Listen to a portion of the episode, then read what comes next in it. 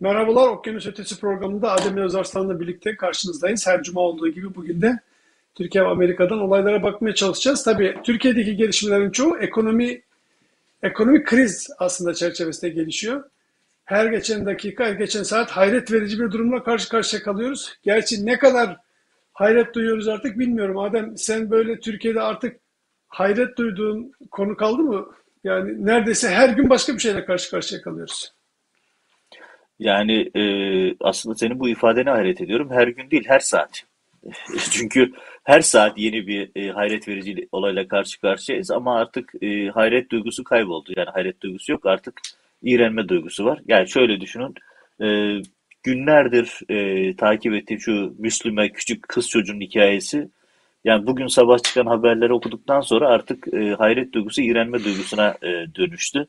Düşünün yani çocuğun Evet. katili dedesi, babası da dedesi çıktı. Ailede yok yok. Bütün köy her şeyi biliyor. Ve bütün bu iğrençlikler yaşanıyor ve hiçbir şey olmamış gibi insanlar hayatlarına devam ediyor. Yani akıl alır gibi değil. Artık e, hayret etmeyi çoktan geçtim de. Yani bunlar e, nasıl bir hani bir ifade var ya Akit Gazetesi'nin meşhur bir e, manşetiydi. Hep gülerek dalga geçerek söylüyorduk. Allah belamızı vermiş olabilir mi diye bir manşeti vardı Akit Gazetesi'nin. Yani hani vermiş insanlar farkında değil maalesef. Hani bu kadar e, birazdan can sıkıcı gündemler var, bir sürü konu var konuşmamız gereken ama ya ben e, o olayı takip ettikçe bilmiyorum belki biraz e, ben de yürüyüm biz de kıl çadırlarda büyüdük yani böyle bir e, hikaye de bir yakınlık da duyuyorum kendime çünkü ben Silifke'liyim bu olay Gülnar'da meydana geliyor biraz memlekette yakınlıkla ilgisi belki vardır. Yani hadiseyi okudukça gelişmeleri başından böyle izledikçe e, artık tarif edecek kelime de bulamıyorum. Yani en son bugün çıkan adli tıp raporları gerçekten akıl alır gibi değil. Çocuğun dedesi aslında babası. Bir kardeşinin babası da babası. Oğlu askerdeyken gelinine tecavüz ediyor. Herkes bu hadiseyi biliyor. Gelini beni öldürmekle tehdit ettiği için korktum kimseye söyleyemedim diyor. Sonra çocuğu öldürüyor. Yani izahı zor. Yani gerçekten Akit gazetesinin bir manşeti doğru olabilir. Belki de hayatlarındaki tek doğru manşetleri budur. Yani Allah belamızı vermiş olabilir evet. çok büyük hüsnü besledik. Tabii ki her olay, hiçbir olayı genelleyemeyiz. Fakat bu gördüğümüz manzaralar karşısında insan yani buna susanlara, buna sesini çıkarmayanlara ne anlatabilirsin? Bu kadar aşağılık olaylarda bile sesini çıkarmayanlara ne diyebilirsin? Bunu yaşayanlar ve yapanlar var demek ki bu topraklarda. Böyle insan ümitleri çok ciddi sarsılıyor böyle. Yani elbette ki genelleyemeyiz. Fakat bu yaşananları görünce e, bu muydu diyorsun bu kadar böyle ümit beklediğin, e, ümit beslediğin insanlar? E, tabii üzülüyorsun ben artık gerçekten. genelleyebiliyorum Metin. Bu konuda biraz daha e, senden farklı düşünüyorum belki de. Ya Ayşe Özdoğan için bu ülkede insanlar sokağa dökülmedi. Kadın cezaevinde gözümüzün önünde ölüyor. Gözümüzün önünde ölen bir kadın var cezaevinde. Sayısız örnek var. Bir, iki, üç değil. Onlarca, yüzlerce örnek var. Haftalardır, aylardır anlatıyoruz. Ya bu toplum, hani eskiden ben şey yapardım. Ya gidin komplo teorisi bunlar dedim. Hani bazı komplo teorisyeni böyle bu işleri sevenler diyordu. Ya bu insanlara büyü mü yaptılar? Bu topluma büyü mü yapıldı? Bu topluma ne oluyor? İçtiğimiz suya bir şey mi katıyorlar? Yediğimiz ekmeğe bir şey mi katıyorlar? Bu toplum nasıl bu hale geldi diye. Değişik senaryolar yazardı. Ben ya geçin bunlar komplo teorisi derdim. Ama artık ciddi ciddi hak vermeye başladım. Ya bu insanların yediklerinde, içtiklerinde bir tuhaflık var. Yani bu kadar duyarsızlık, bu kadar e, tabiri caizse zıvanadan çıkmanın bir izahı olmalı. Ben izah edemiyorum artık. Tamam biraz sonra Türkiye yeniden dön. İstersen öncelikle böyle Amerika'daki gelişmelere bakalım. Dün Amerika'da e, yılda sadece bir gün oluyor bu. Her yer neredeyse kapalıydı. Her yer neredeyse. Yani her zaman açık olan, 24 saat açık olan marketler bile kapalıydı. E, çünkü Thanksgiving'di. E, böyle bir yılda bir buluştukları. işte asıl o hani hindinin kesilip ailelerin buluştuğu gün aslında Türkiye, e, Amerika Birleşik Devletleri'nde ve pek çok Batı ülke e, dündü. E, ve pek çok Batı ülkesinde demeyeyim de yani Kanada başka zaman başka zamanlarda kutluyor. Ve insanlar bir araya geliyorlar, aileler buluşuyorlar. Öyle restoranlarda falan değil, evlerde çoğunlukla da büyüklerin evlerinde buluşuyorlar. Böyle enteresan bir gündü. Sen bir gözlemin oldu mu dünle alakalı? Yani kimse beni hindi yemeye davet etmedi. Ben de hindi pişirmeyi bilmediğim için yapmadım ama birisi davet etseydi katılırdım. E, tabii işin esprisi bu. E, şöyle, e, ben şahsen bunu çok takdir ediyorum. Yani neden çok takdir ediyorum? Şundan dolayı. Şimdi ben Amerika'ya taşındıktan sonra oturdum Amerika tarihi okudum. Yani, yani bu topluma taşınırsak ve burada yaşayacaksak bu toplumu tanımak lazım diye. Mesela Thanksgiving yani bu Şükran Günü hikayesi aslında çok orijinal bir hikaye. Yani ilk e, Amerika'ya gelen bu göçmenler e, Amerika'yı tanımıyor, yiyecek bulamıyorlar, hastalıklardan kırılıyorlar. Zaten Amerika'nın kuruluş hikayesi enteresan. Orada yerliler e, Hindi zaten kökeni itibariyle Amerika. Aslında hani Hindiye Turkey diyorlar ya bu hikaye de aslında çok enteresan bir hikaye. Hindi köken itibariyle aslında Amerika'dan çıkan bir hayvan, e, kuş. Buradan dolaşarak işte bu denizcilerle Afrika'ya, Avrupa'ya, oradan dolaşarak Orta Doğu üzerinden Türkiye'ye geliyor. Oradan tekrar dolaşarak hani bir tur atarak Amerika'ya geri geliyor vesaire. Böyle bir hikayesi var. Hindi Türkiye hikayesi oradan çıkıyor zaten. Ve yerlilerin ikramıyla hatta işte bu sonbaharda olduğu için de bir, bir nevi hasat bayramı şeklinde kutlanıyor. Bir ve çok güzel bir gelenek. Yani Amerika'da hani bizde yaygın bir kanı vardır ya Amerika'da aile değerleri yoktur. insanların aile ilişkileri bozuktur, şudur budur. Bunlar efsane. Gerçekte durum çok farklı. Şöyle farklı. Sen de görüyorsun. Milyonlarca Amerikalı hiç istisnasız bak iki elin kanda olsa bile Şükran Günü yemeği için Amerika'nın en ücra köşesinde olsa bile ailesinin yanına gidiyor. Normalde hani bizde Kurban Bayramı'nda biraz böyle olurdu eskiden. Şu anda o kadar da olmuyor. Ya düşünsene istatistiklere baktım yaklaşık 50 milyon kişi dün seyahat etmiş. Yani dün ve önceki günler işte Şükran Günü yemeğine katılmak için. Evet evet. Hani ne olursa olsun ne olursa olsun insanlar bu yemeğe katılmak için gidiyor. Hatta sen de görüyorsun Amerikalılar sırf bu yemek için evde büyük masa tutarlar. Şükran Günü yemeği sadece aslında Şükran Günü yemeği içindir o masa. Çünkü bütün aile fertleri bir araya gelir. Ee, ve dünya yıkılsa o yemekten vazgeçilmez. Herkes ailesini ziyaret eder, hediyeler alır vesaire. Yani böyle çok güçlü bir gelenek ben çok takdir ediyorum. Hatta senin de söylediğin gibi yani e, buralarda 24 saat açık olan her şey bile dün kapalıydı. Sadece Şükran Günü yemeği olduğu için işte bugün de Black Friday e, evet. yoğun bir alışveriş çılgınlığı var. E, insanlar alışverişe koşturuyor. Yani böyle ilginç bir pazarlama boyutu da var ama ben e, gerçekten bu geleneği çok takdir ediyorum. İnsanlar dünya yıkılsa da e, bu gelenekten vazgeçmiyor. Aile büyükleri neredeyse gidiyor, onları ziyaret ediyor, onların masasına, sofrasına oturuyor. Bütün aile fertleri bir araya geliyor. Güzel bir gelenek. E, hatta e, işin keşke yani gündem fırsat olsa da bu Şükran Günü geleneğini e, anlatsak. Ya Şükran Günü ile ilgili açılmış e, telefon hatları gördüm ben. Hindi nasıl pişirilir diye telefon hattı var. Arıyorsunuz. Mesela benim gibi hiç bilmiyorsanız. Arıyorsunuz. Alo 155 gibi mesela bir yere. Ben, ben, ya ben, ben, sana, ben sana ben, ben sana o zaman yani, anlatayım. Biraz dün, dün neler olduğunu anlatayım. Şimdi e, bir arkadaşım var benim yaklaşık 5 saat mesafede bir yerde oturuyor burada benim olduğum yere. O çok uzun yıllardır Amerika'da biraz da bizi burayla yani buluşturuyorlar, entegrasyonda yardımcı oluyorlar. Ki işte bu dün itibariyle şey var, e, Thanksgiving yemeği var. Ben dedi büyük bir hindi alıp geliyorum sana dedi. Gerçekten ailesiyle beraber büyük bir hindi almışlar bize geldiler. O hindiyi de biliyorsun öyle normal tencerede yapamazsın işte sen tarif falan deyince onun için özel bir tencere alman gerekiyor. Biraz büyükçe yani bir tencere. Neyse ondan almışız. Ee, onu koymuşlar işte fırına falan. Ben de bana da... Pişirebildin mi? Sen onu söyle. Bak içinde sadede gel. Pişmiş, pişirebildin mi? Şöyle pişti. Ben evdeydim dün öğle saatlerinde ama e, eşim ve o gelen misafirler dışarıdaymış. Bana dediler ki ya sen fırını aç dediler. Öyle açtım. Herhalde bir 4-5 saat öncesinde de o, o kadar süre içinde pişmişti yani. Evet. Yani, yani genel evet. genel olarak işte bütün çevrene bakınca da öyle e, herkes şey yapıyor. Bu birlikteliği görüyorsun. Ben işte gündüz bir yere gittiğimde bir biriyle görüştüm. Oradan çıkıyorum. Herkes Happy Thanksgiving falan diyor. Böyle insanların bir konuşacak konusu ve bir birbirlerine böyle bir pozitiflik birbirine geçecekleri bir ortam da oluşturmuşlar. Mesela şimdi e, birkaç gündür Happy Thanksgiving meselesi var. Şimdi e, yılbaşına doğru gidiyorlar. Artık herkes birbirine Merry Christmas demeye başlayacak. Bir ben, ben şeyi merak falan. ediyorum Metin. Değişik bir hava. Ben oluşuyor. şeyi merak ediyorum. Bu e, bu Thanksgiving yemeğindeki, Şükran Günü yemeğindeki hindi bizde nasıl yılbaşı yemeğine döndü? Bunu hala çözebilmiş değilim. Yani hani Türkiye'de böyle bir şey var ya yılbaşında hindi kesilip böyle bir şey. Yani olayın yılbaşıyla ve ben... yeni yılla hiçbir ilgisi yokken bu Thanksgiving Şükran Günü yani... yemeği arada bir buçuk ayda var zaman var neredeyse. Nasıl o hale geldi hala bilmiyorum. Kim becerdi bunu Türkiye'de? Evet hiç alakası olmayan bir zaman. Yani yılbaşı gecesi yiyorlar Türkiye'de. Hiç, yani konu işte böyle. Yaklaşık yılbaşından bir ay önce kutluyorlar. Bu Kasım'ın son Biz özel bir günü var mıydı? Ben onu Son bilmiyorum. perşembe. Ver var. Son perşembe. Ha, son Kasım'ın perşembe. son perşembesi. Okey tamam. Evet ama Peki burada şeye şimdi- gireceğim Metin. E, çok ciddi konularımız var da biraz e, magazinle başlamış olalım bugün. Ya e, A Haber'i izliyorum arasına.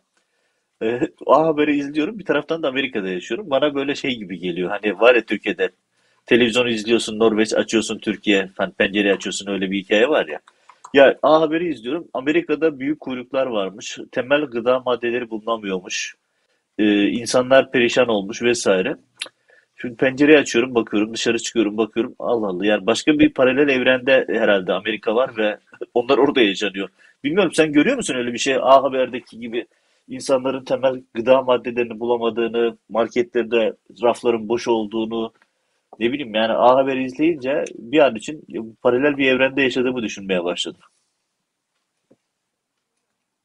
Boşluğuna dikkat etmeliyim de bazı ürünlere bazı zamanlarda çok talep oluyor. O talepten dolayı belki hani rafta bir şey bitmiş olabilir. Mesela böyle Thanksgiving'de aldıkları belki bazı malzemeler vardır. O malzemeler rafta bitmiş olabilir. Çünkü herkes o, alınan, o dönemlerde onu alıyor. Onun dışında başka her şey normal gözüküyor. Benim gördüğüm. Biraz böyle marketlerde böyle sıkıntı zamanı ilk başladığında olmuştu işte hani şu kağıt havlular, tuvalet kağıtları vesaireler konusunda bulamamıştık. O da bir talepten oluyor yani. Ekonominin sıkıntısından değil, talebin yüksekliğinden oluyor. Ama bunu kime anlatacağız? Biz de konuşuyoruz yani. Adama ne anlatacaksın abi? Neyse daha ciddi konulara gelelim. Bir gün e, şey var. Peki ya Türkiye gündemine gitmeden şu şeyi bir konuşalım. Biden'ın e, sağlık raporunu. Çünkü e, biz Türkiye'de Erdoğan'ın sağlığıyla ilgili hiçbir şey bilmiyoruz. Erdoğan ayağını sürüyerek yürüyor. Konuşurken cümleler karışıyor. Uyuyakalıyor. Yani bir şeyler oldu çok net. Erdoğan'ın ciddi sağlık sorunları olduğu net. Ankara kulislerinde en, inanılmaz detaylar var. E, verilen dopi- dopinglerden tutun da işte özel e, takviye ilaçlara vesaireye kadar bir sürü şey anlatılıyor. Amerika'da buna ihtiyaç hissetmiyoruz çünkü biz Biden'ın sağlık raporunu e, detaylarıyla biliyoruz. Kolesterolünden tutun e, bütün kan değerlerine kadar her şey var. E, son derece açık. Ne oldu? Bu hafta içerisinde Biden'ın yıllık sağlık testi vardı. Amerikan başkanları her yıl test olmak zorunda ve bu halka açık yapılıyor. Yani şöyle yapılıyor. Biden Beyaz Saray'ın doktoruna gidiyor. Doktor testleri yapıyor. Hatta Biden e, kolonoskopi olacakken bir süre e, anestezinin etkisinde olacağı için giderken yetkiyi başkan yardımcısı Kamala Harris'e devretti ve Kamala Harris Amerikan tarihinin ilk kadın başkanı oldu bu ara. Birkaç saatliğine de olsa. Ve sonuçta e, test yapıldı. Anestezinin etkisinden çıktı. Başkanlığı geri aldı. işinin başına döndü. Yaptı. Arkasından bir saat sonra yaklaşık Beyaz Saray'ın doktoru resmi bir açıklamayla Beyaz Saray'ın web sitesine de koydular. 6 sayfalık bir rapor yayınladı. Başkanın sağlık durumu budur diye. Bütün detayları var raporda. Şimdi insan tabii kıskanıyor. Yani biz Türkiye başka bir gezegendeyiz. Amerika başka bir gezegende yaşıyor. Düşünün başkanın sağlığıyla ilgili en ufak detayları bile biliyoruz. Niye resmi olarak zaten şu an Beyaz Saray web sitesinde var. Ve bu her başkana yapılıyor. Daha önce Trump buna biraz itiraz etmişti. Ona da yaptılar. Ve halka saygı duyan medeni ülkeler böyle yapıyor. Sizin vergilerinizle burada olan insanların sağlığıyla ilgili her şeyi bilmek bizim hakkımız. Keşke bir gün Türkiye'de böyle şeyler yaşansa. Evet tabii çok hayal bu söylediklerin. Ee, olacak gibi değil. Türkiye'de başkan, onun yanındakiler, Fahrettin ne kadar bilgi vermesi gerekirse ya da hangi bilgiyi vermesi gerekirse o. Bir de şu var, Türkiye'de bilgi versen olacak? Hangi bilgiye inanacaksın? Bir tane daha diploması var mı yok mu onu bile öğrenemedi e, toplum.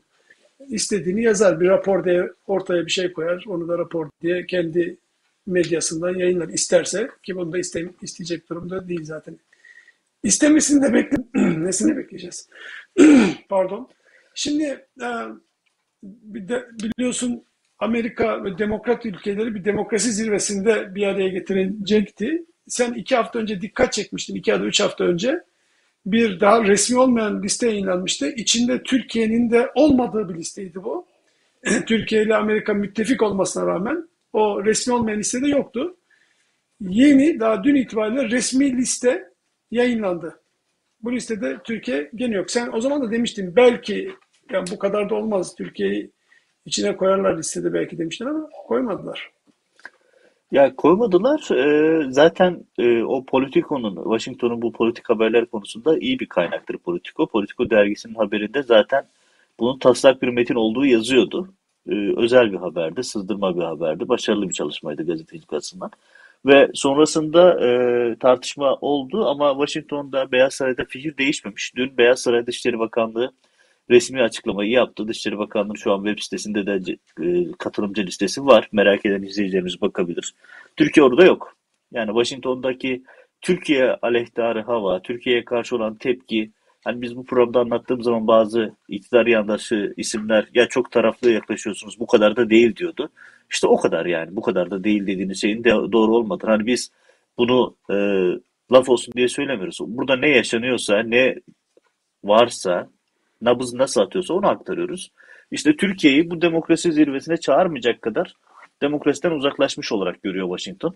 8-9 ee, Aralık'ta Washington'da resmi yapılacak ve bu toplantıda Türkiye yok. Türkiye demokrasi liginde nerede duruyor? İşte bir başka somut örneği de burada. Maalesef Çok öyle. Yani Türkiye'yi koydukları lig belli e, ve her geçen gün Türkiye burada geriye doğru gitmeye devam ediyor adaleti kaybedince adalet sistemini, Türkiye'deki yönetim, demokratikleşme, dış politikadaki durumlar aslında bunlar bu şu bugün yaşadığımız bir yani bütün bir sürecin sonucu. Yani dünyanın ve batının ve gelişmiş ülkelerin Türkiye'yi gördükleri yer anlamında bu. Bazı şeyleri dillendiriyorlar, bazılarını dillendirmiyorlar. Ama raporlara yansıyan, e, belki ikili ilişkilere yansıyanlarda durum bu. Tabii Türkiye'nin bulunduğu jeopolitik konumu itibariyle seslerini çıkarmaları gereken konuda Batı bazen sesini çıkarmıyor olsa bile özellikle göçmenler konusunda Avrupa'nın Türkiye'ye bir şekilde elinin mahkum olmasından dolayı Türkiye kendine bir alan açtı. Daha doğrusu Erdoğan bir alan açtı. Bunu sonuna kadar kullanıyor. Kendi tamamen çerçevesinde ama bütün bir toplumu, bütün bir Anadolu'yu maalesef bulunduğu yerden fersah fersah geriye doğru götürdü, götürmeye devam ediyor.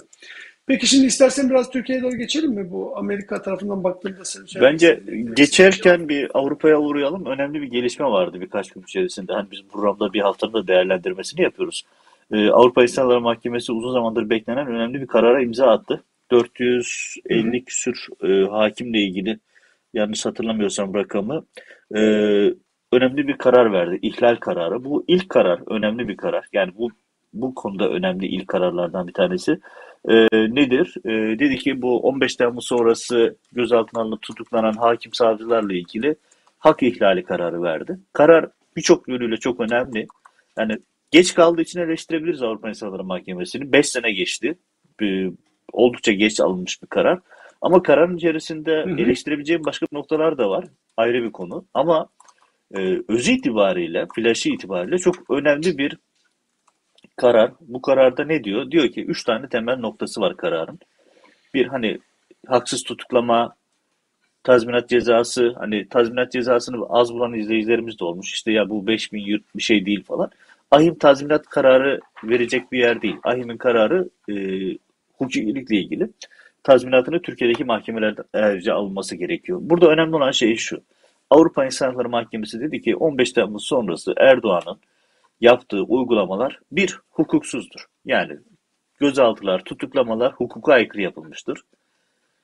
İhraçlar hukuksuzdur. İhraç edilen kişilerin geri dönmesi gerekir. Üç, tutukluluklar tutuksuzdur. Eğer bu isimler içerisinde tutuklu olanlar varsa hemen tahliye edilmesi gerekir şeklinde özetlemek mümkün. Bu karar başlangıç karar dediğim gibi. Bu kararın ikinci, üçüncü, beşincisi gelecek. Hani Türkiye'de şöyle bir ya, e, iktidar cenahında şöyle bir şey var. Biz yaparız geçeriz. Kimse umurumuzda değil gibi bir yaklaşım sergiliyorlar. Öyle değil. Yani ahim ne kadar ideal olmasa da hala hazırda size çok ciddi anlamda bir problem iktidar açısından söylüyorum. İşte gördüğünüz gibi olan beklenen karar çıktı. Bu kararın akabinde başka kararlar da çıkacak. Başka kararlar da bekleniyor ve bu kararlarla birlikte Türkiye'de yapılan bütün hukuksuzluklar Türkiye'ye geri dönmüş olacak. Şimdi buyurun oturun. O kararları veren hakimlere, savcılara bu tazminatları, yaşanacak olan gelecekteki diğer tazminatları rücu ettirin. O zaman o sarayın talimatıyla bu hukuksuzluklara imza atan hakimler, savcılar, emniyetçiler bu paraları ödesinler o zaman. Şimdi bu kararın öyle rakamın küçük olması, büyük olması ötesinde başka yeni gelebilecek kararların e, arefesinde olması sebebiyle bence büyük önemi var. Bunu nereden anlıyoruz? Havuzun e, bağırıp çağırmasından, feryat figan etmesinden anlıyoruz. Yok işte Avrupa FETÖ'cüler Avrupa'da bilmem e, Avrupa İnsan Mahkemesi'ne müdahale ediyor bilmem onlar artık e, o, büyük yoğun propaganda yapıyorlar. Aman bir de Türkiye FETÖ'cülere para mı ödeyecekmiş kardeşim falan diye böyle bir ciyak ciyak bağırıyorlar neredeyse görüyorsun. Ya anlaşılan o ki tam da senin söylediğin gibi yeni başka karar ve sonuçlara bu işin perde açabileceğini gördükleri ve ondan endişe ettikleri için önünü kesmeye çalışıyorlar gibi geliyor bana. Herhalde sen de öyle zaten öyle söylemiştin. Yani e, tabii enteresanlıklardan birisi de şu. Yani bunu Sözcü gazetesi yapıyor. Hani Sözcü'nün patronu Türkiye'ye dönemiyor hakkındaki iddialar sebebiyle. Sözcü gazetesinin manşetini gördün. Skandal FETÖ'cülere tazminat ödenecek diye. Ya ahim kararını skandal diye sunan sözüm ona bir muhalif e, yayın organı var. Hani siyasal İslamcılarla siyasal ulusalcılar arasında hiçbir fark yok. İkisinin de kafası hani hep söylüyoruz ya Akit'le Oda TV, Akit'le Aydınlık arasında bir fark yok. İkisinin de kafası başka bir paralel evrende yaşıyor. Ve maalesef hani AKP'den kurtulsak bile bunlardan kurtulmak da ayrı bir sorun. Düşünsene yani ahim kararı açıklanıyor ve ahim kararında skandal diye başlık atıyor ve neden? İşte nasıl olur da tazminat ödenirmiş. Ya 5 senedir hapiste tutulan, haksız yere tutulan insanlar bunlar ve haksız yere haksız olarak hapiste tutulan insanlarla ilgili tazminat kararına skandal diye yorumlayan sözüm ona muhalifler var. İşte bu da bir başka Türkiye realitesi. Yani işimiz gerçekten zor. Hani Erdoğan rejimi bitti. Erdoğan hikayesi uzatmaları oynuyor. Uzatmaların da uzatmalarında şu anda. E, bu maç zaten bitmişti ama kenarda bekleyenler de hani sahaya girebilmek için kenarda bekleyenler de Erdoğan'dan farklı değil. İşte kafa yapıları aynı. Evet, e, tabii o propaganda me- mekanizması da iyi çalıştığı için bir şekilde üstünü örtmeye çalışıyorlar. E, yani Türkiye'de geçen hafta, yani biz bu yayını yaptığımızdan bu yana bir haftada devalüasyon oldu. Birkaç defa aslında devalüasyon oldu. Ee, ama onun şu anda o propaganda mekanizması bunu örtüyor gibi gözüküyor. Bilmiyorum artık ne kadar örtecekler, ne kadar örtebilecekler. Fakat bir şekilde örtüyorlar. Yok dış güçlerin ekonomiye savaş açması, dolayısıyla da ekonomik kurtuluş savaşını başlar gibi. Yok 2023'te Türkiye'nin alacağı mesafeyi istemeyenler gibi. Türkiye'nin bölgesindeki gücünü kabul edemeyenler gibi böyle bir her zaman bildiğimiz Erdoğan rejiminin son 20 yıldır sürekli kullandığı argümanlar bugün de bu hafta da gene kullandılar. Ve bir şekilde çalışıyor. Hani insanlara sesini çıkaracak gibi oldu. Biraz sokağa çıkacak gibi oldular. Ama şu anda hala kontrolü ellerinde tutuyorlar gibi gözüküyor. Her ne kadar benzinliklerde kuyruklar bile oluşmuş olmasına rağmen. Yani Erdoğan bu anlamda dolar 12 değil 112 de olsa herhalde kendi bir şekilde propaganda mekanizmasını o kendi tutturduğu formülünü işletecek gibi gözüküyor. Ne, ne dersin devam eder mi böyle? Valla e, yani ben bir itirafta bulunayım. Bu, muhtemelen havuzcular bu itirafımı çok sevecekler. Ben Erdoğan'ı çok başarılı buluyorum. Gerçekten e, takdir ediyorum. Yani şöyle takdir ediyorum. Ya e, sokak röportajlarını izliyorum. Hani havuz medyasını geçtim sokak röportajlarını izliyorum. Bir tanesi benzin kuyruğunda 10 lira civarında bir rakamı benzin alacak. Adam fanatik AKP'li. Diyor ki 2023'te diyor işte Lozan Anlaşması'nın süresi bitiyor. Türkiye dünyadaki işte 30 küsür madenin 30 tanesi Türkiye'de Türkiye'nin bunları çıkarmasına izin vermiyorlar. Petrol şeylerimize, kuyularımıza beton döktüler. Bunların hepsi 2023'te son bulacak. Türkiye dünyanın süper gücü olacak. Petrollerimizi çıkaracağız, madenlerimizi çıkaracağız, zengin olacağız, şöyle olacağız, böyle olacağız. Adam öyle inanmış ki buna. Ve yani sokak röportajlarında evet, evet. sıradan bir insandan dinliyorsun. Ve bakıyorsun diyorsun ki ya hani biz şunu diyoruz ya bunlara kim inanıyor? Vatandaş inanıyor gerçekten. İlginç bir vaziyette. Adam bu televizyonda ya bir insan çoluğundan çocuğundan utanır. Bu deli zırva, zırvası şeylere nasıl inanıyorsunuz diye birisi çıkıp döndüğü zaman size güler. Ama Erdoğan propaganda makinesiyle bunu başardı. Yani ilginç bir kitle var. Bu kitle Erdoğan'ın bu saçma sapan söylemlerini gerçekmiş gibi iman ediyor. Yani hani Kadir Mısırlıoğlu'nun o Fesli'nin şeyleri vardı, teorileri. Yok işte 2023'te Lozan bitecek, işte Türkiye izin verilmeye madenlerini çıkaracak, Türkiye dünya lideri olacak, şöyle olacak, böyle olacak. Abi 2000, 2023'te nasıl olacak bu? Şu an batmış vaziyetteyiz. Hani bu yalana gerçekten milyonları inandırabildiler ve bu yönüyle ben takdir ediyorum. Gerçekten bu herkesin harcı değil. Yani böyle bir yalana inandırabilmek sıradan bir iş değil. Bu yönüyle gerçekten bu iktidarı ben takdir ediyorum. Yani nasıl uyuttular, nasıl hipnoz ettiler bu kadar insanları akıl alır gibi değil. Adam oturmuş ya 10 liraya benzin alacak. 2023'te Türkiye'nin yasaklı madenleri çıkaracağını söylüyor. Madencilik nedir? Nasıl çıkartılır? Piyasası nedir? Şudur budur. Hiç umurunda değil. Paralel bir evrende. Hani bu pudra şekerini çok çekiyorlar diyeceğim ama yani hiç öyle de gözükmüyor. Yani pudra şekerini fazla götürmüş olsa biraz farklı tepkiler verir. Öyle dedik. Normal senden benim gibi, normal bir insan gibi gözüküyor ama kafa uçmuş. köşeli tipler var. Bir video var hemen yayından önce böyle hazırlık yaparken önümde de tweette ne var ne yok diye bakıyordum. Bir adam çıktı karşıma. Üniversitenin bir tanesinde öğretim görevlisi falanmış yani. Ee, hani birkaç insan mahallelerde ekonomik gidişatı protesto etmek için yürüyüş yapmaya başladılar ya. Onlarla alakalı böyle kamerayı da koymuş. Korkunç da bir görüntüsü var. Adam öğretim görevlisi bir üniversitede yani belki görmüşsündür. Akla hayale gelmeyecek hakaretler, küfürler neler söylüyor şimdi yani önümde duruyor da söylediklerini söyleyecek halim yok benim. Böyle bir keskin, gergin bir, bir modeller var yani. Bıraksana insanlar ne yapıyorsa yapıyorlar. Kimse kimseye zarar vermeden protesto edebilir. Konuşabilir, eleştirebilir. Fakat böyle ortam o kadar geldi ki zaten görüyorsun bir e, eylem falan olunca e, Alaaddin Çakıcı açıklama yapıyor. Yani artık bunun izahı kalmadı bu işler. Ya e, KYK ile binlerce akademisyen, gerçek akademisyen, uluslararası çapta yayınlar yapmış, akademik çalışmalar yapmış, bilimsel çalışmalar yapmış isimler ihraç edildi. Bir kısmı vinçlerin altında hayatını kaybetti biliyorsun. Ee, çok önemli çalışmalar imza atmış bir doçent. İnşaatta çalışırken hayatını kaybetti, vinçin altında kaldı. Sayısız örnek var. Sedat Laçiner gibi parlak beyinler cezaevinde çürütülürken işte bu bahsettiğin adam yani ben açıkçası merak edip baktım tezini bile bulamadım. Adamın tezinde bile bir sorun vardı. Mutlaka bu adamın e, intihal yapmıştır diye özellikle baktım biraz. Adamla daha hiçbir çalışması yok. Hani nereden te- akademisyen yapıldı? E parti teşkilatlarından yaparsan böyle oluyor. Yani Amerika'da, Avrupa'da 4-5 dil bilen çalışmalar yapan e, buralardan, önemli kurumlardan geçmiş akademisyenler ya işsiz bırakıldı, ya hapiste, ya sürgünde. E işte iktidarın akademisyenleri de böyle olur. Hani dedin ya korkunç bir tipi var diye. Hani ben sessiz dinleyince bu adam herhalde böyle bir e, yani nasıl tanımlayayım yani akademisyen olması herhalde aklımın ucundan bile geçmezdi yani. Bu adamın görüntüsünü izleyip bir akademisyen görüntüsü yok yani böyle bir dibe vurmuş bir, şey, bir, şey başka görüntüsü. Bir, bir şey bir şey söylemedin ama çok şey söyledin aslında yani her şey ortada. Şimdi e, çok önemli bir konuya çok önemli bir konuya geçiyorum. O da 15 Temmuz meselesi. Senin 15 e, Temmuz'dan bugüne kadar geçen süre içinde büyük araştırmalar yaptığın, dosyalar okuduğun, savunmaları okuduğun alanlardan bir tanesi. Bunu herkes biliyor, seyircilerimizin hepsi biliyor.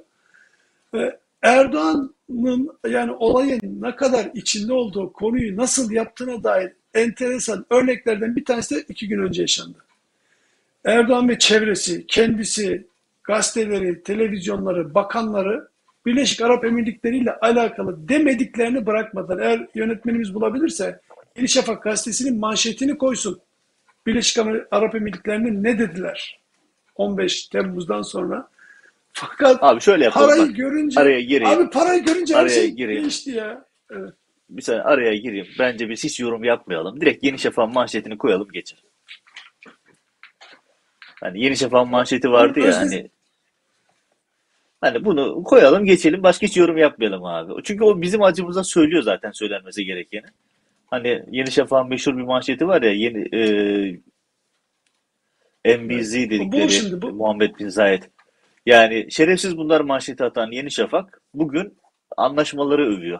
Çok güzel 10 milyar dolar gelecek diye.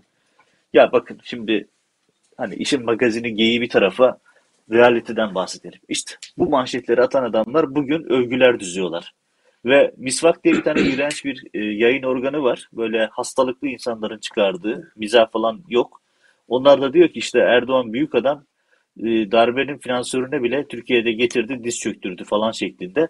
açıklamalar yapıyor. Artık artık nasıl e, tanımlayacağız bilmiyorum bu adamları. Gerçekten tanımlamak da zor. Şimdi işin özü şu. Peki o Erdoğan zaman- bugüne kadar Tamam. Bugüne kadar hep şunu söylüyordu. 15 Temmuz'un arkasında Birleşik Arap Emirlikleri veliaht prensi var. Finansörü bu. 3 milyar dolar para harcadılar. Şöyle yaptılar, böyle yaptılar. Süleyman Soylusu, Mevlüt Çavuşoğlu'su. Dün Çavuşoğlu'nu gördün mü? Ağzı kulaklarında şeyhin karşısında. Aman Allah'ım yani. Ya dün bu adama darbenin finansörü diyordun. E, şehitlerimizin arkasındaki isim diyordun. Ne oldu? Aradan para gelmesi planlanıyor. İşte 10 milyar dolar bütçe ayırmışlar. O da yatırım e, konusunda net değil. Hani bütçe ayırmışlar. Oraya da geleceğim. İşte Katar'da 20 milyar dolara e, finans ayırmıştı Türkiye'ye. O para da gelmedi. O da ayrı bir boyut. Hani ayrılmış olması geleceği anlamına da gelmiyor. Ama Belki, belki Ya düşünebiliyor musun? para. Gözükmüyordur da. ya düşünebiliyor musun? 15 Temmuz'un finansörü diyorsun, arkasındaki isim diyorsun. Halılarla karşılıyorsun. Turkuaz halı. Eskiden kırmızı halıydı. Şimdi turkuaz halı da karşılıyorsun. Olağanüstü ilgi gösteriyorsun. Yapmadığın şey yok. Ve sonrasında ne oluyor? Anlaşma imzaladık. 10 milyar dolar gelecek diye seviniyorsun. Ve o zaman e, hani şöyle yapalım bir ben sosyal medyadan da öyle bir şey yaptım. Abi kaç paraysa söylesinler. Toplayalım parayı. Kendi aramızda bulalım. e, Kampanya açalım. Ve bu kampanyadan sonra şuraya çıkartalım. Yani Erdoğan parasını söylesin. Cezaevindeki kadınları, çocukları, masum insanları kaç para istiyorsa bulalım, verelim, çıkartalım abi. Madem parayla bu işler böyle oluyorsa hani dolar da değerli nasıl olsa buluruz bir şekilde. Bilmiyorum artık bunu yani bu kadar ciddi bir konuda artık dalga geçiyorum başka ne diyeyim yani hani para gelecek diye bütün söylemlerini yuttular. Hani tükürdüğünü yalamak diye bir tabir var ya şimdi resmen o noktaya geldiler. Sabah akşam sövdükleri adamlara şimdi el üstünde tutuyorlar. Neden? Çünkü orada 10 milyar dolar para gelecek. Hani yokluk insana çok şey yaptırır ya bu da böyle bir şey herhalde. E peki 15 Temmuz senaryosuna ne oldu? Hani nerede bu adam? Hani normalde olması gereken şey neydi? Savcılar harekete geçecek. İşte hazır veliaht prens gelmişken onunla ilgili işlem yapacaklar falan. Tabii ki onu beklemiyoruz ama hani ne olmasını beklerdiniz? Ne ne olması gerekir? Böyle olması gerekir. Madem ki böyle darbenin finansörü diyorsun, darbenin arkasındaki isim diyorsun. E buyur yap o zaman. Yok öyle bir şey. Ama onun yerine işte turkuaz halılarda karşılıyorsun. Üst düzey resepsiyonlar veriyorsun. Önemli e, toplantılar yapıyorsun. İşte büyük coşkuyla veliaht prensi ağırlıyorsun. Neden? Çünkü para gelecek. Çünkü kasada para yok. Çalacak, yağmalayacak para kalmadı. Ve o zaman sorarlar adama peki ne oldu sizin 15 Temmuz senaryonuza? Nereye gitti sizin 15 Temmuz hikayeniz? 15 Temmuz hikayesini Erdoğan kendi eliyle bir kez daha, daha önce değişik vesilelerle çökertmişti, yıkmıştı. Kendi eliyle bir kez daha yıkmış oldu. Durum farklı bir şey değil. Bunun üzerinde çok fazla da siyasi analiz yapmanın bir anlamı yok. Çünkü gerçekten Erdoğan kendi eliyle zaten bunu çökertmiş oldu. Peki şimdi e, şöyle bir şey var arkadaşlarla kendi aramızda da konuştuk. Erdoğan'ın böyle darbeci diye e, şey yaptığı, yaftaladığı bir sürü isimler var. Bunlar kendi aralarında para toplasalar, biraz gönderseler, e, onları da böyle mavi hallar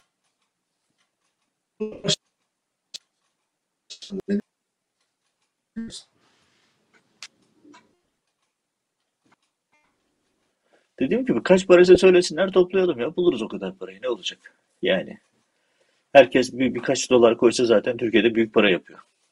Dolardaki kur farkı da işimize yarar bu durumda. Sesim geliyor mu şu an? Geliyor. Sesim geliyor mu? Geliyor, geliyor. E, Son sorduğum soruyu duyabildin mi acaba? Yani diyorum ki kendi aramızda para toplayalım. Madem öyle e, insanları tahliye edelim, çıkartalım, kurtaralım. Yani bir kampanya açarız. Uluslararası bir çağrı yaparız. Deriz ki arkadaşlar herkes bir 3-5-10 dolar atsın. Zaten dolar çok değerli Türkiye'de.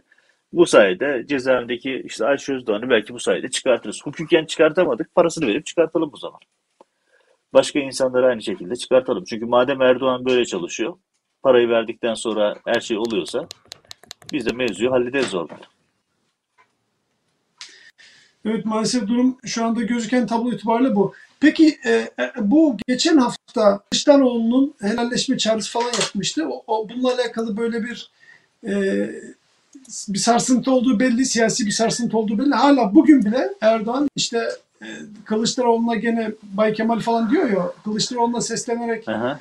e, işte Türkiye'nin toplumun değerlerini almasın falan deyip yani anlaşılma ki bu konuda bir şey var. Bir hasar gördüğünün farkında Erdoğan bunu tamir etmeye çalışıyor. Sen ne diyorsun?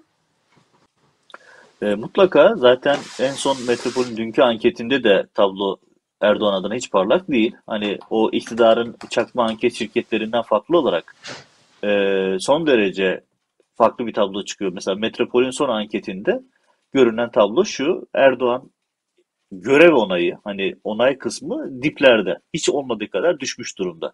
Dahası AKP'li olduğunu söylediği halde Erdoğan'ı ekonomi yönetimi olarak başarısız bulanların sayısı da hayli yüksek. Hiç bu kadar yüksek çıkmamıştı. E, böyle olunca tablo hiç parlak değil. Erdoğan'ın bir şeyler yapması lazım. Çünkü altındaki halı kayıyor. Ekonomi çökmüş durumda. Hani bir takım milletvekilleri şebeklik yapıyor. Şebeklik diyeceğim artık. Bunun izahı yok.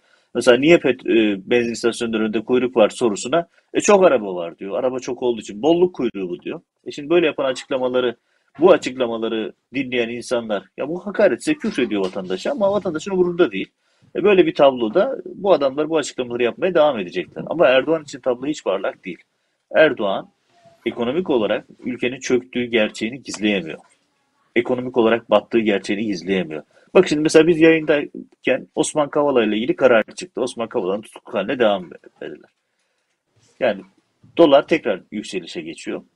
Ve rakam önlenemeyecek durumda. E şimdi Birleşik Arap Emirlikleri'ne Türkiye'yi 3 kuruşa satmak için iradi olarak ekonomi çökertiyor adamlar. Çünkü 10 milyar dolara geçen haftadan bu haftaya %25 değer kaybı söz konusu. Son birkaç ay içerisinde Türk lirası %30 değer kaybetti.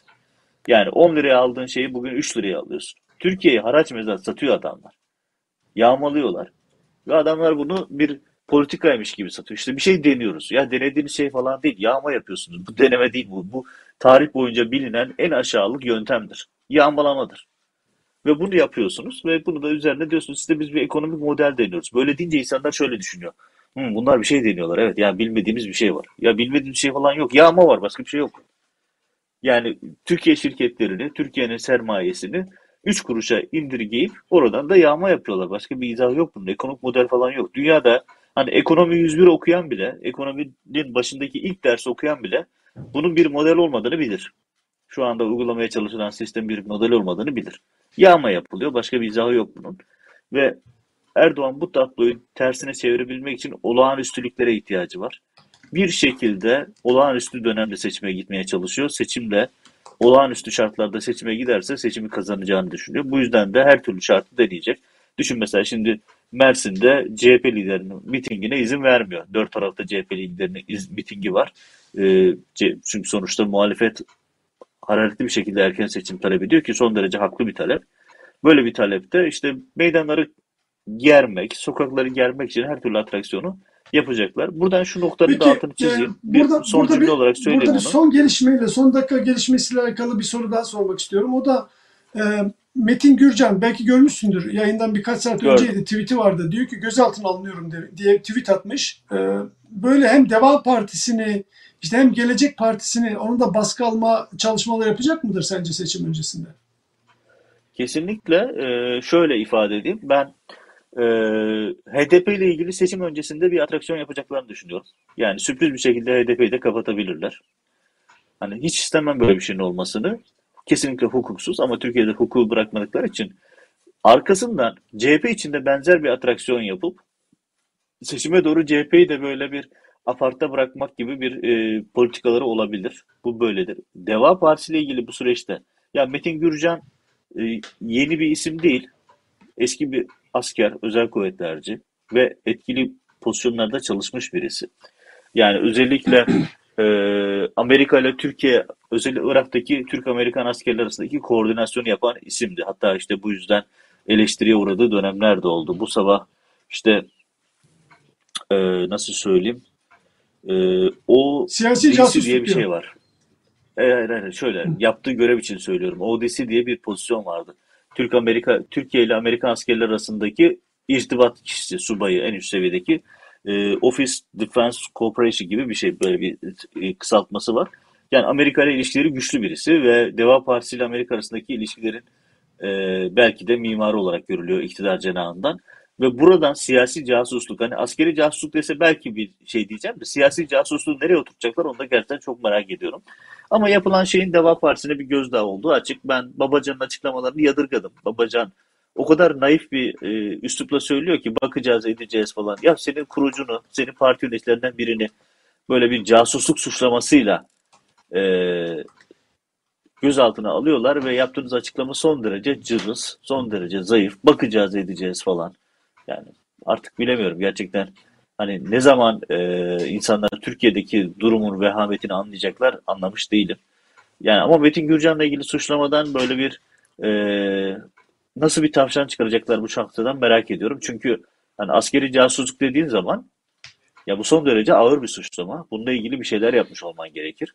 Ama şöyle bir şey de var tabii. Mesela şimdi Osman Kavala örneğinden hareket Şimdi edelim. Osman yalnız şöyle, şöyle düşün. Şöyle düşün. Ee, hemen oraya sen lütfen devam edersin ama askeri casusluk diye o tırnak içinde bu lafı koydukları zaman muhtemelen kendi medyalarında da işte bu kelimeleri askeri casusluğu yan yana kullanacaklar ve bütün bu hedef kitlelerinin gözünde adam bir şey yapsa da yapmasa da o yaftayı yapıştıracaklar. Zaten en çok çalışan konularda e, vatan haini, casusluk, e, dış güçler bu böyle 15-20 tane kelime var. Bunlar onları bir şekilde istediklerinin üzerine yığıyorlar. Valla FETÖ deseler daha kolay iş yaparlardı. Yani çünkü şu anda biliyorsun yani böyle bir e, maymuncuk gibi bir şey var. Yaptıkları şeyin üzerine gidiyorlar her şekilde. E, kime yapıştırsalar oradan mesafe alıyorlar. Ama şöyle bu konuda e, başka sıkıntılar da var. Şimdi askeri casusluk diyorsun. Kavala örneğinde de var. Ya kim adına yaptı? Neyi verdi? Kim aldı? Karşılığında ne aldı? Bu hiç sorunun cevabı yok. Yani mesela şöyle söyleyeyim. Bir insanı öldürdüğünü iddia ediyorlar. Sen katilsin deniyor. Peki kimi öldürdün? Ceset nerede? Nasıl öldürdün? Cinayet silahı ne? Bunların hiçbirinin cevabı yok. Ama sen bu adamı öldürdün diyorlar. Aynı bu durum Metin Gürcan için de muhtemelen aynısı olacak. Hani Metin Gürcan da e, belki bu süre zarfında bir nevi bir e, öz eleştiri de yapar mı bilmiyorum. Çünkü o da iktidarın FETÖ söylemini e, kabullenmiş ve onun üzerinden yorumlar yapıyordu. Hani hatta geçmiş olsun diye kendisine mesaj atacaktım. Bir baktım beni de bloklamış. Aramızda bir iletişim de yoktu ama ilginç yani. Herhalde beni bloklamayanı dövüyorlar. Böyle bir tablo var. Ee, ilginç bir durum. Evet. Sen böyle çok alakasız tipler de ben de görüyorum. Seni bloklamışlar. Niye böyle yapıyorlar? Yani seninle beraber görünmekten çekiniyorlar mı Türkiye'de? Niye bu durum ne? Bilemiyorum artık. Yani e, imkan olsa kendilerine bir gün sorarız. Yani mesela hiçbir iletişimimiz yok. Ya bu isimler siyasi. Hani Metin Gürcan bir siyasi. Durmuş Yılmaz eski Merkez Bankası Başkanı. Hiçbir iletişimim yok. Geçen gün bir ne demişti bir bakayım istedim. Abi baktım beni bloklamış. Hiçbir iletişimimiz de yoktu oysa. Tabii insan merak ediyor. Bunlar nasıl siyasetçi diye. Yani iddiaya göre e, Bakırköy Savcılığı'nın yürüttüğü bir e, casusluk soruşturması varmış. 2020 tarihli. O da ayrı bir konu. Yani bir buçuk yıl öncesine ait bir e, neredeyse bir buçuk yıl olmuş başlayalı soruşturma. Bir buçuk yıl sonra tam da böyle Türkiye seçim atmosferine doğru gidiyorken bunu yapmaları da aslında hani hep bir meşhur lafımız var ya zamanlama manidar. Evet yani zamanlama manidar gerçekten. Peki bu e, Interpol'ün geçen e, işte hafta sonu Türkiye'de yaptığı toplantıyı ne nasıl düşünüyorsun? Ama bir taraftan da Interpol Genel Sekreteri Jürgen Stock'un bir açıklaması var. Siyasi nedenlerle yapılan kırmızı bülten taleplerini Türkiye tarafından yapılanları kabul etmeyeceğiz diyor. Ee, yani bu Interpol'e karşı Interpol'den çok Türkiye siyasetinin iç işlerinin ve dış işlerinin özellikle yakın durma çabası var. Bu çabayı böyle karşılıklı bu teması sen yakınlaşma mı görüyorsun yoksa perdelerin biraz da açılması olarak mı görüyorsun? Geçen hafta toplantı olacak diye konuşmuştuk. Şimdi toplantılarda oldu. Türkiye Interpol'e de temsilci de gönderdi.